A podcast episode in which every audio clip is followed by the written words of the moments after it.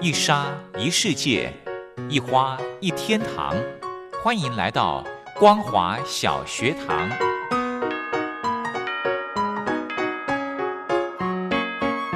让我们一起学习，一起分享光华小学堂。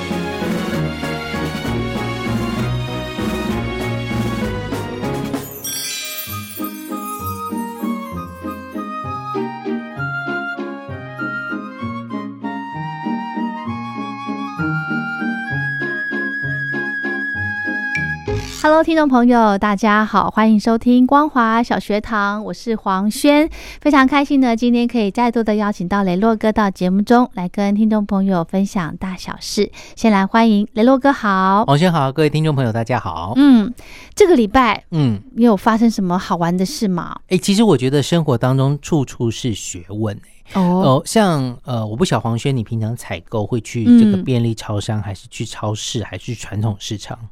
还是你都不用去？我喜欢去传统市场。呃，也也也我其实也不 用去，但是我喜欢去传统市场。嗯我喜欢每天早上，因为我早上都很早到电台来，对，那我会就是还没有上班之前，我就会先到市场去逛。嗯哼，那个时候呢，可能很多摊子都在准备东西而已，对对但是我就是 无聊，就是这边逛市场。就是看新鲜的啊，对，喜有什欢么新鲜事物？喜欢逛菜市场哎、嗯，对你，知道吗？像呃，我家附近其实有有蛮多一些所谓的批发商，哦，例如说有这个做成豆衣腐的，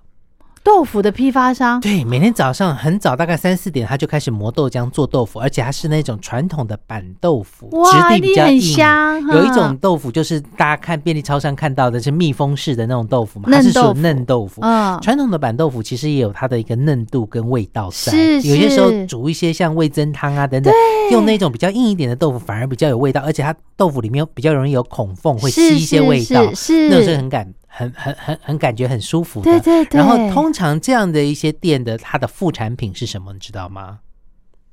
豆浆，哦，它通常都会产豆浆。那它跟豆浆店里的豆浆不一样，因为他们豆腐一定是没有味道，对豆浆店里面的豆浆它可能还要煮啊等等，嗯甚至有些底下会有残渣，会有一点点烧焦的味道。对对对，那那个豆腐店的副产品就是豆浆，嗯你去那边呢是没有加糖的，嗯原味的、无味的，嗯嗯然后呢，你可以带锅子或等等一大袋，非常的便宜，嗯才十几块、二十块就一大袋，是哦，在外面卖大概都要五六十块，甚至七八十块、上百块，那你就会觉得哇，这个好棒哦，在我家附近，但是我没有那么早起，所以我都没有去。但是还有另外一个呢是蛋的批发商，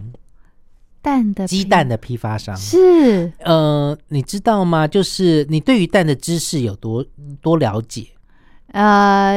就是如果要做卤蛋，要选什么样的蛋会比较好？哈，我这我不知道蛋有分哦。有哎你说白蛋、你有做过水煮蛋吗？ 有啊，就一般的白蛋呐、啊对，那白蛋就把它摆下去煮嘛，对啊或者是蒸嘛，蒸对啊对，煮完了以后你剥下来的时候，有没有时候有觉得说那个蛋壳剥下来的时候，嗯那个里面的蛋白有些时候会跟会着脱粘落，着粘对对对对。那有些人说这个蛋就是很新鲜的，哦，是这样哦。对。那还有另外一种做法，就是通常哈，就是因为你知道蛋壳外面是硬的，里面还有一层膜薄膜，对那呃，刚买回来的鸡蛋呢，通常都是这个常温的。是呃，我之前自己发现的，后来遇到了一些蛋做蛋批发商的朋友跟我讲的，就是、嗯如果你要做这种水煮蛋或卤蛋，嗯，做卤蛋一定是先做成水煮蛋，下下下去卤嘛。。是那最重要的就是那个鸡蛋呢，你要这个在冰箱里面保存的时候，一定是气势要朝上，炖的，哎、对比较炖的那一炖面的那一面朝上，对不对？煎的、哎嗯朝下嘛。嗯对，那如果你要这个新鲜的蛋回来，你常温的蛋呢，最好你如果要做水煮蛋，你不要马上的就丢下去煮，你要把它摆在冰箱冰至少一天，嗯因为呢，冰箱里面呢它会吸一些水分，是所以说它会把蛋壳跟薄膜或者是蛋壳跟蛋白之间的这个水分呢吸掉，因为其实蛋壳虽然看起来很密，嗯，但是它其实上面有有很多的细毛的细孔，嗯它就把蛋壳跟薄膜之间的水分给吸干了以后，哦你再再下去煮水煮蛋，你剥壳的时候你会发现壳很好剥，然后哦不会连那个蛋白一起剥起来。真的哦，对，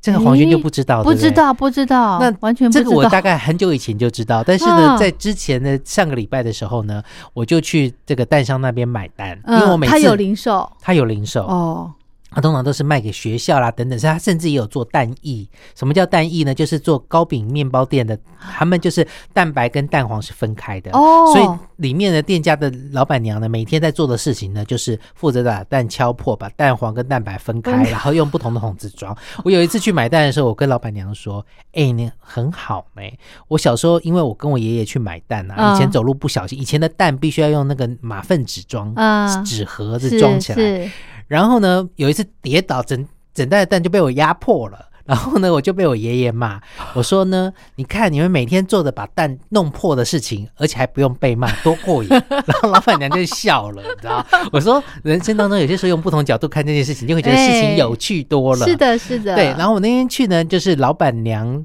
跟老板的爸爸嗯，在那边。那通常我都是去，然后我都很客气，因为毕竟他们是做批发，不是做零售。是的，但是附近的一些住户多多少少都还是会去，他们没有扛棒，没有招牌，嗯就是一个门帘，我就进去，我就说啊，不好意思，我来买蛋。他们其实都很习惯有我这个老客户，嗯而且你知道，通常冰箱里面的蛋盒一排是十个，嗯好、那超市里面也是有卖十个的啊、对对对但是我不喜欢去超市买了。哦因为总觉得运输的过程可能久了以后不是那么的新鲜，哦有的时候蛋 OK 不会那么新鲜。是那冰箱里面通常都会有两排的蛋盒，对一盒是十个，两个就是二十个。对但我每次去的大概就是买个二十个到三十个。嗯哼通常有些人买蛋就是说买个五斤，买个三斤，嗯就是用重量算的。，对但是我都是买十个、个二十个，对因为我要把那个蛋壳装满。是是太是多可能也没有用，没办法这样放对对对，嗯然后呢，我就去这样买，然后他就会称多少钱。如果一百零五块，他就说一百块就好了，嗯哼他就是嗯哼对我很好。是然后我就觉得说，哎，蛮棒的。那那一次去呢，就遇到老板的爸爸，他就说，嗯哎、我就说不好意思来买蛋，他说、嗯好啊好啊，哎，今天的蛋不错哦，而且他都他知道我都是挑大颗的蛋，因为蛋其实会分大小颗。对对在超市买的叫洗选蛋，它通常都会有一定的 size，可能是嗯中颗或小颗的。嗯你摆进家里的蛋壳的时还候，你就是知道空就会松松的。隙对对，没那错那边的蛋其实很大颗，哦很大颗的话，其实基本上它的蛋黄蛋白就多，嗯重量也就重。对所以我每次都不算重量，我就是直接算颗数，棵树，然后就嗯多少钱这样子。嗯嗯然后那个老板的爸爸就说：“哎、今天的蛋不错。”我说：“啊，怎么不错法？”他说：“嗯今天的蛋哦呢、是这个蛋鸡长到六个月时候生出来的蛋。”哦我说那又怎么样吗？他说六个月的蛋鸡生出来的蛋呢，它的蛋煮那个卤蛋啊或水煮蛋，蛋白特别的 Q，哦不会这样是子硬，它是 Q 的。哈啊哈我说哦，这样子啊，原来还有这样的一个美感，嗯就是一个特别的这个技巧在，是还有生活的尝试在。是，然后我就就继续问他，追着他问说：“那我说那个蛋鸡从小鸡孵化以后开始到能够开始生蛋，多要要多多久久时？”间？哎，这个黄轩也很想知道，知道你猜多嗯久？哦，刚刚说六个月，没有，那个是六个月生出来的蛋是最好，六个月还是很小哎、还好吧？你你是以小孩的想法去想 吧，鸡长得很快。真的吗？对，好，我先告诉你一个概念，就是 OK 我后来有问老板说，那这个蛋鸡生到几岁的时候成绩 对，就不呃，它之后生的蛋就不好，或者它可能就被当成肉鸡要杀了、哦吃。哦他说两年，所以这个蛋鸡从出生到它生蛋的期间就是两两年哦而已，两岁就、就要淘汰了。哦，那在第六个月的时候，它产出来的这个蛋的蛋白是最 Q 的。那是这个蛋鸡生出来多久之后可以开始生蛋？如果刚刚说的是两岁是最久的话，三个月要吧？差不多哦，真的吗？一百天，哦，就是差三不个多半。月左右。哦吼吼吼老板说呢，三个半月之后，蛋鸡开始产可以生生蛋嗯嗯然后呢，到六个月的时候呢，这个蛋白的品质是最好最的。好哦，你会发现这是生活当中的冷知识、真欸的耶？如果你没有有去跟他们了解的话，你真的不知道。下次你去黄轩要去市场的时候，你要问一下摊展贩现，一下，是不是？是，去要问一下摊贩有什么可以偷学 的。是哈，我直接问他说这个蛋是几个月 的几个月的有鸡些生？有些零售商根本不知 道，对对，那哎是大盘商才知道。哦我问这个他就知道说哇，这个客人内行哦哦不简单哦，但是你去逛那么早去逛那个市场，其实就是应该问问看，哎，今天有什么？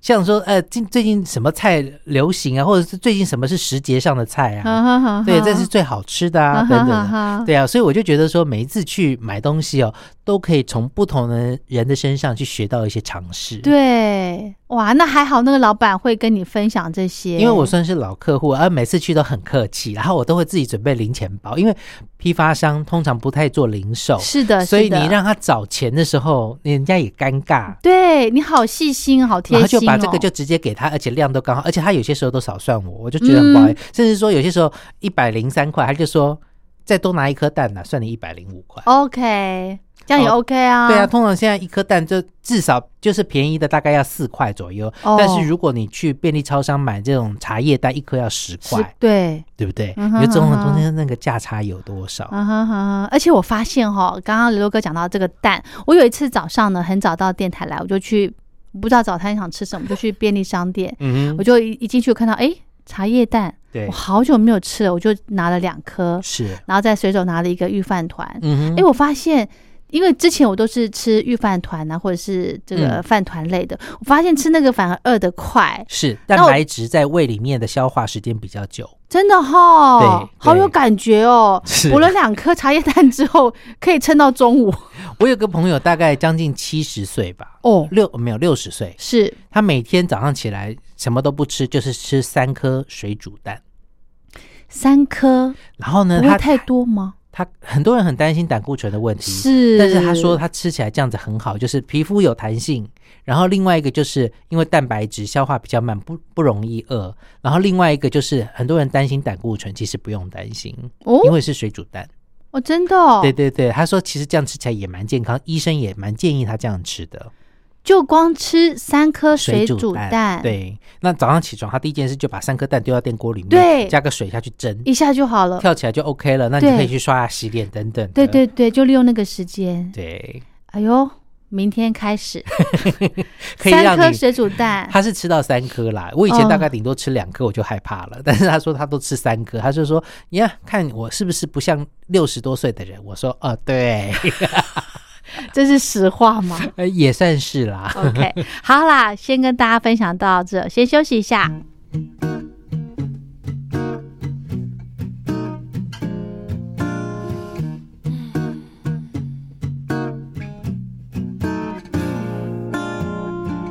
Scrambled eggs, scrambled eggs, let me scramble you. Scrambled me, scrambled you. Hear my scrambled blues. The coup 不出来，这个洋葱煎个蛋，三点半的第一餐。Scramble me, scramble me, oh I scramble you. Don't you get me wrong, words are always misunderstood. 说不出来，听不明白，怎么办？天快亮，煎个蛋做早餐，做早餐。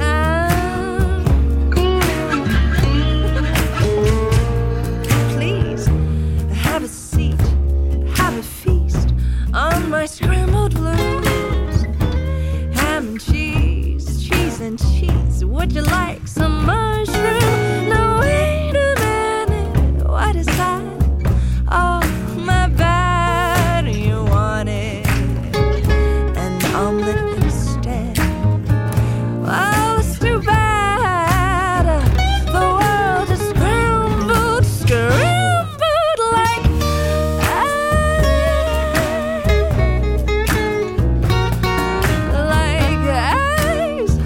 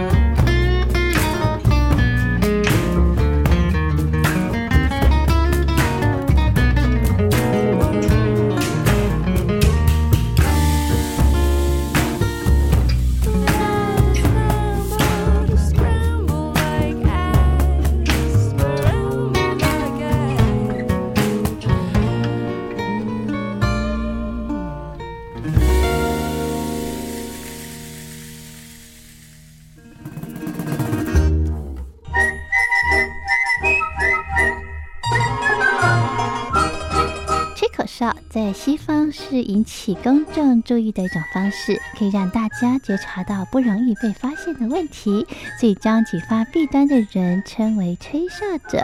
有些事情不可以说，但是有些事情必须说。说跟不说的一线之隔，决定了谁可以成为揭弊英雄。支持听众发出自己的声音，说实话，要真相，才能够让社会各方面都正常起来。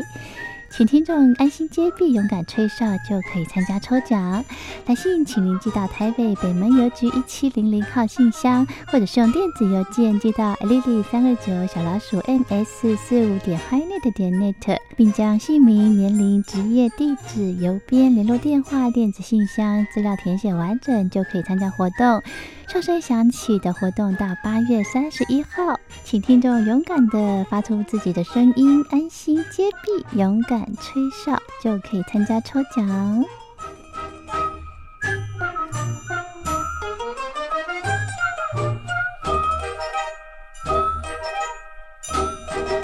好，欢迎回到光华小学堂，我是黄轩。今天的节目呢，下半段我们要来跟听众朋友聊一聊电影，好不好？嗯好啊，讲到电影哦，其实有很多的电影真的没有办法很明确在节目当中讲的很清楚，因为哦有些时候是动作，哦你不能说啊，他一拳过来啦，怎么过去了，真的很麻烦。 左对不对脚，对右对脚对对对对。那今天要跟大家介绍的第一个电影就是《谁杀了大个子》。是那时候我刚开始看到电影，因为我是去看那个呃试片，嗯这个片名叫做《City of Lies》，lies 是说谎的意思，嗯谁说了谎？嗯哦，那其实它是美国的一个真实的案件。是那讲到说，美国有个传奇的饶舌歌手叫做土派克、哦，嗯他在这个美美国的西部的拉斯维加斯被射杀。嗯那六个月之后呢，在这个洛杉矶的一个大道上面呢，有另外一个人呃，这个呃嘻哈歌手也被杀了。，嗯，所以说大家就开始想到说，这两个人被杀是不是有关联的？是因为在一九九零年代的中期哦，这个洛杉矶这边呢是这个犯罪、贫穷跟种族冲突的大本营。嗯哼那洛杉矶警局的任务呢，就是要让这个城市恢复秩序。嗯哼但是呢，因为内部严重的贪污弊病，就让情况火上加油。嗯像是呢，黑人警察跟白人警察之间的对立冲突，哦里面就有演到说有一个呃便衣的刑警呃警察嗯跟另外一个这个黑人警察跟白人警察在路上，嗯然后呢，其中一个警黑人警察看起来好像那一种嘻哈客那一种现在叫做小屁孩的，在路上就想要跟白人警察两个人要尬掐这样子，嗯没想到两个人都不知道对方是警察，警察身份对，然后就嗯这样飙出去的时候，另外黑人警察就准备要要掏枪，觉得说这个人有挑衅的行为。嗯没想到白人警察先开枪杀死了这个黑人警察，然后就引起了当时的一个哗然，就是因为种族，他一定是种族歧视，有一个说法，哦种族歧视才认认为说啊，他是因为种族歧视，所以才杀了那个黑人警察，哦，虽然他不知道对方是警察，啊哈哈哈对，那所以说呢，这个呃。事事发过后这么多年呢，故事里面就讲到有一个记者，嗯他曾经呢因为调查这起枪杀案而得奖，但是呢，他其实对于这宗枪杀案呢，呃，仍然有一些些的疑问在里面。他于是乎呢，找到当时在调查这位枪杀案的这个呃，由强尼戴普所饰演的警察，嗯两个人呢再次的联手来去看看到底是怎么样，然后到底执法机关、司法制度当时有没有一些阴暗面，然后最后嗯找到了一个结果，然后嗯也让大家看到说有一些人是努力不懈的在追求事情的真相。是是嗯是，这是谁杀了大个个子，没错，嗯哼对这部电影呃有一点点犯罪惊悚的感觉，嗯哼哼哼哦哼，然后其实他在讲这个种族种族歧视的这个议题，是是是，嗯好，另外一部电影呢，跟大家讲到叫做《神鬼网站》。你嗯知，道台湾很多的电影名称的命名都会用神鬼啊、神鬼神鬼对交锋啦、神鬼什么啦，对不对？对那网站呢？那个网是网络的网，站呢不是站呃不是公车网站站，的站对，是网络上的战争。哦，对，OK，嗯，因为呢，它其实在讲一个真实的一个事件呢。其实现在的网际网络的发达之后，其实嗯我们以前常听到说，台湾以前有一个这个拍卖市场，在网络上的什么都卖，什么都不奇怪。是是是，你会发现说，在网络上面购物，什么都可以买得到。真的那故事呢，就讲到说呢，在这个呃二零一一年的时候，美国呢有一个叫做暗网的一个旋风，这个神秘的网站呢叫做丝路，这个呢是呃美国那边他们就有人提出来，就是说国家因为美国非常注重人权跟自由，嗯于是乎呢，就有一派有人呢，他的想法就是国家不应该限制人们在网络上买任何东西的自由，嗯，包含毒品。哈，哦所以说，因为他就觉得说这是人们的自由，你要抓的话，你是可以去抓吸毒的人，但是他贩卖什么东西你不能管哦。那时候的想法，哦，所以说有一个年轻人呢，他就是在开始学会了在网站上面呢去做一一个做了一个网站叫思路，在上面贩卖毒品。嗯，然后呢，他为了躲避警方的查缉呢，他不用钱，因为有些时候最重要就是物品，嗯，第二个就证是据金钱嘛交易对对，所以呢，他那用了当时呢到现在还是非常红的一个叫比特币的方式交易，哦因为比特币它是数位货币，虚拟的虚拟的嗯数位货币，然后它没有办法被追踪流向到哪里，是对，所以他那时候呢，就用这样的方式来来进行这样的一个交交易，嗯，然后呢，呃，结果呢，因为里面有一个呃坏警察，其实他嗯，怎么讲呢？他因为这样的关系，他就嗯想说。呃，要抓，因为他本来遇到了一些事情不太好，然后呢，他就被调离了原来的单位，嗯到另外一个单位去。嗯那那个叫做数数位呃犯罪组，嗯，就是通常你是有网络算网络警察那种，算网络警察那一种，哦但是一般他们在外面查查案的时候都是外勤嘛。嗯那但是他因为之前犯了错，坐了牢了以后，他们单位觉得他是麻烦的人物，就把他调到另外一组呃数、位组去。嗯哦数、位组里面呢，都是一些非常年轻的小朋友，嗯哼年纪比他轻很多嗯的，哼因为他们觉得这个网络上的犯罪是日日益严重，所以嗯他们成立这样的一个组。可是这个老警察过去那边以后，就显得格格不 入，他连那个滑鼠要怎么用、怎么点、怎么登录都不 会。哇，然后呢，这个这个单位的主管也比他年轻，他跟他哦说：“其实你不要学这些东西，啊我们的目的只是你来了，你还剩六个月就可以退休了。哦你好好的待完六个月，你每养老天喝茶、看报、睡觉都没关系， OK，安然的度完度过这六个月的话，你就你你可以退休领到钱就好了。是是是，对，但是他仍然有那个警察魂呐、所以他就觉得说，嗯还是要就找了。以前的县民，然后开始呢，针对所谓的数位网络的这个犯罪，尤其刚刚讲的网络卖贩卖毒品这件事情呢，嗯去这个来调查，嗯然后后来呢也查到了一些资料，嗯那就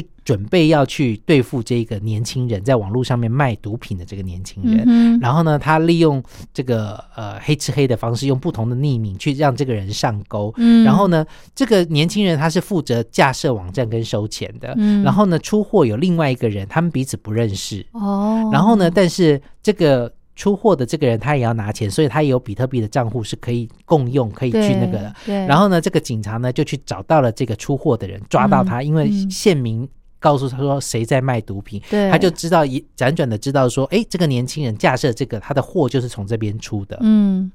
然后于是乎呢，这个他就叫这个毒虫呢把比特币通通转到自己的账户，因为他学会了到这个。利用网络这件事情，嗯所以他开了一个网络账户，嗯就叫这个毒虫把他们赚的钱通通移到自己的账户去。嗯然后呢，这个主嫌年轻人就发现钱怎么变少了，嗯于是就觉得是这个毒虫呢吞了这笔钱，是然后呢，他就之前他也在网络上匿名跟这个年轻人取得了联系，说我可以帮你办任何事，只要给我钱。嗯他就觉得他可能是黑道或有利人士这样子，他就说帮我杀了这个毒 虫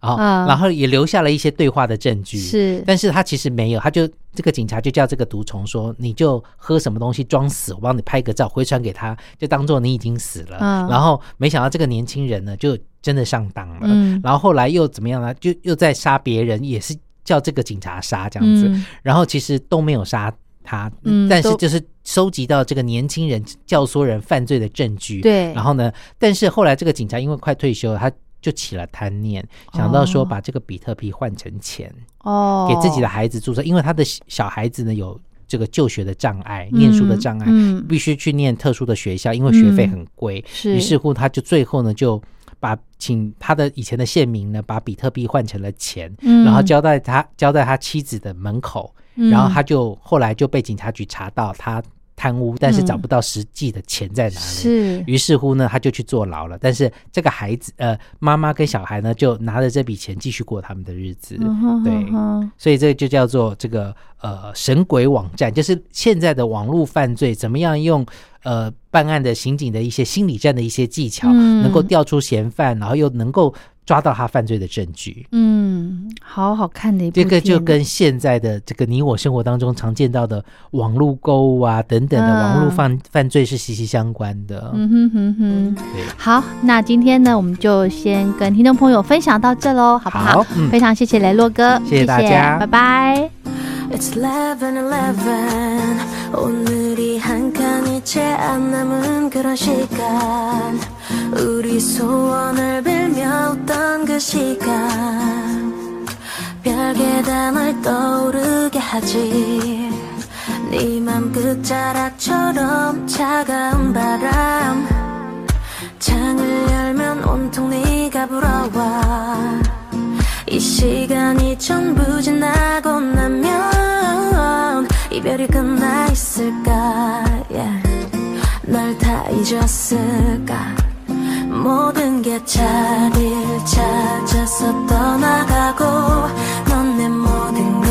갖고서 떠나도 내 맘은 시계 속에 두 바늘처럼 같은 곳을 두고 맴돌기만 해 나나나나나나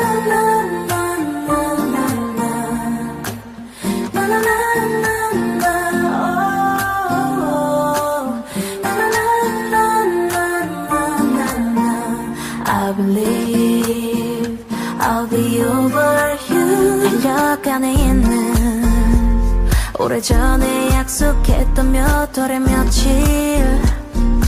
너에겐 다 잊혀져 있었다면 내가 지워야지 뭐 지나고 나면 별거 아니겠지 뭐 모든 게 자리를 찾아서 떠나가고 넌 내 모든 걸 갖고서 떠나도 내 맘은 시계 속에 두 바늘처럼 같은 곳을 두고 맴돌기만 해. 나나나나나나나. 나나나나나. 오. 나나나나나나나. I believe I'll be over you. 계절 틈에 잠시 피는 낯선 꽃처럼 하루 틈에 걸려있는 새벽별처럼 이 모든 건 언젠가는 다 지나가고 말겠지 모든 게 자리를 찾아서 돌아오고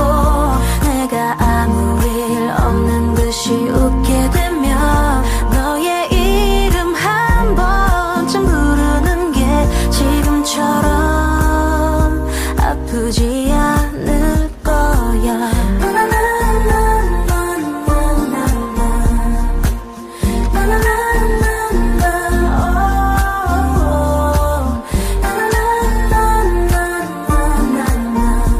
I believe I'll be over you.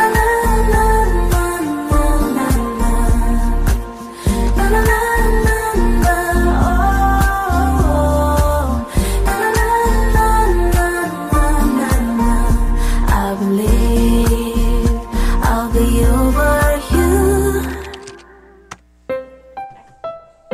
哎，你在写什么啊？我难得看你这么认真呢。哎呦，你先不要吵我啦，我要参加征文活动啦，刚刚好不容易有灵感了，要赶快把它写下来。征文活动，什么样的征文活动啊？嗯，你不知道吗？就是王琦的节目，除了音乐之外，正在举办的听友征文活动，越听越有感。哦，这个我知道，我知道。但是说真的，我对音乐真的一窍不通哎，可能没办法写出什么所以然来。哦，拜托，又不是只有音乐可以写，你没有仔细听王琦的节目吗？既然是除了音乐之外，就表示还有很多内容啊。你可以写美中台的国际情势观察、两岸关系等等，这些都是节目中有提到的哦。是哦，原来这些也都可以写哦。那我还蛮多想法的。嗯，那你打算要写什么了？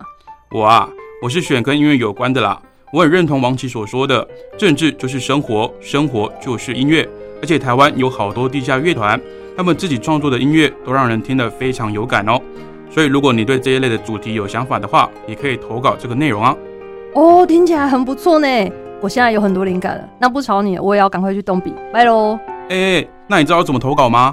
啊这还要你教吗？纸本邮件寄到北门邮政一七零零号信箱，北门邮政一七零零号信箱，或是电子邮件寄到 lily 三二九 at ms 四五点 hinet 点 net。l i l i 三二九 at m s 四五点 h i n e t 点 n e t 就可以啦。哎、那要记得在七月三十一号以前寄出哦。越听越有感听友征文活动即日起到七月三十一号截止，欢迎听众朋友们踊跃来信参与哦。